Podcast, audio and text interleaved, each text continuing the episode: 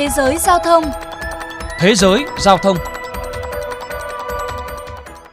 Quý vị và các bạn đang đến với chuyên mục Thế giới giao thông phát sóng trên kênh VOV Giao thông Đài Tiếng Nói Việt Nam. Các bạn thân mến, dịch vụ chia sẻ xe hay taxi công nghệ đã trở nên phổ biến tại hầu hết các quốc gia trong những năm gần đây. Tuy nhiên, chế tài quản lý tài xế lỏng lẻo đã gây ra nhiều vấn đề tiêu cực, trong đó có sự gia tăng về tình trạng xâm hại tình dục. Đây là nội dung chính mà chuyên mục hôm nay đề cập. Mời quý thính giả cùng lắng nghe.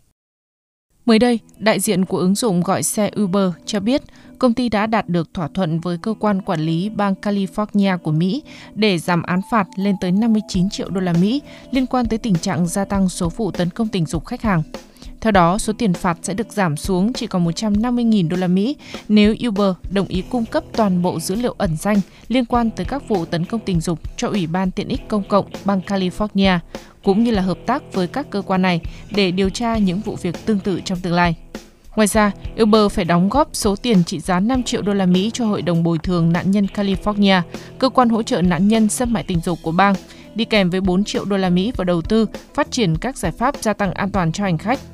Trước đó, trong báo cáo năm 2017 và năm 2018, Uber đã ghi nhận gần 6.000 vụ tấn công tình dục, trong đó có 464 vụ là cưỡng hiếp.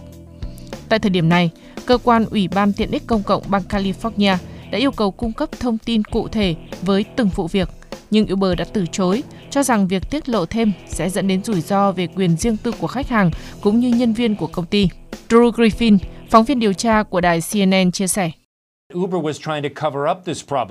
Những con số trong báo cáo của Uber cho thấy công ty này đã cố bịt miệng các nạn nhân bằng những khoản đền bù, thỏa thuận bên ngoài mà không thông qua tòa án. Họ hứa rằng sẽ khắc phục bằng các biện pháp như là tuyển dụng nghiêm ngặt hơn, kiểm tra biển số xe, hướng dẫn hành khách nhận diện các tài xế giả vân vân. Nhưng vấn đề chính mà Uber phải giải quyết đó là họ chẳng biết người ngồi sau tay lái có phải là tài xế của họ hay không. Kiểm tra lý lịch là bước bắt buộc để một tài xế được phép làm việc cho Uber, Grab hay là Lyft. Tuy nhiên, thực tế cho thấy là các công ty đã có một thời gian quá hời hợt với quy trình này, dẫn đến tình trạng các cá nhân cung cấp thông tin giả để lách luật hay thực hiện hành vi phạm pháp. Với Uber, hãng này đã từng bị đình chỉ hoạt động 18 tháng tại London, Anh vào năm 2019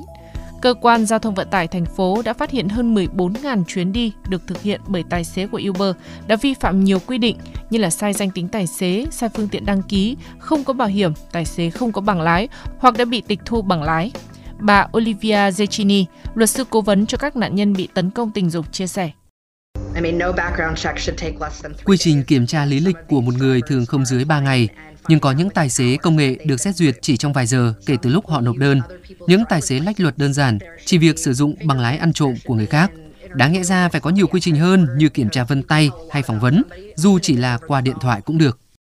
Cho tới nay, Uber đã buộc phải kiểm soát nghiêm ngặt hơn quy trình tuyển dụng và kiểm tra lý lịch lái xe. Hiện Uber sử dụng công nghệ phần mềm tự động để kiểm tra nhiều thông tin bên cạnh các thông tin cơ bản như là lịch sử vi phạm luật giao thông, hồ sơ an sinh xã hội, giấy phép lái xe, có tiền án hay không. Bên cạnh đó là nhiều biện pháp khác để cải thiện an toàn như công nghệ nhận diện gương mặt, theo dõi qua GPS, tính năng chia sẻ thông tin chuyến đi cho lực lượng chức năng. Ngoài ra Uber cùng Lyft, hai dịch vụ chia sẻ xe lớn nhất của Mỹ cũng phối hợp để chuẩn bị xây dựng mạng lưới chia sẻ thông tin về các tài xế vi phạm, bị rút giấy phép để tránh tình trạng tài xế lợi dụng chuyển qua lại giữa hai ứng dụng để dễ dàng vi phạm hay lách luật. Nhưng dù có biện pháp gì đi chăng nữa thì cũng không thể bỏ qua thực tế rằng đã có hàng ngàn người là nạn nhân của những vụ tấn công tình dục. Những tổn thất mà nạn nhân phải chịu là khó có thể đong đếm, để lại những vết sẹo không thể chữa khỏi. Jane Rose, một nạn nhân, chia sẻ. Có lẽ vì số lượng sự cố nhỏ nên các công ty lớn không quan tâm tới, nhưng nó đã thay đổi hoàn toàn cuộc sống của rất nhiều người. Đã đến lúc các công ty nên đối mặt và giải quyết vấn đề này thay vì chọn cách lờ nó đi.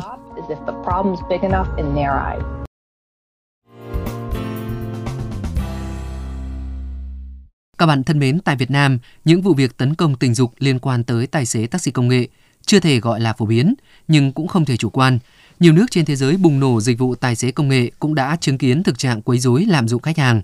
Thực tế diễn ra cho thấy, xã hội ngày càng phát triển, dịch vụ xe công nghệ càng lớn mạnh và khả năng xe thay thế hoàn toàn các dịch vụ xe truyền thống trong tương lai. Nhưng nếu không có những biện pháp hiệu quả hơn nhằm ngăn chặn các hành vi phạm tội, các nhà cung cấp dịch vụ sẽ đặt khách hàng của mình trong những mối nguy hiểm có thể xảy ra bất cứ lúc nào. Chuyên mục Thế giới Giao thông hôm nay xin được khép lại – Hẹn gặp lại quý thính giả trong những chuyên mục lần sau.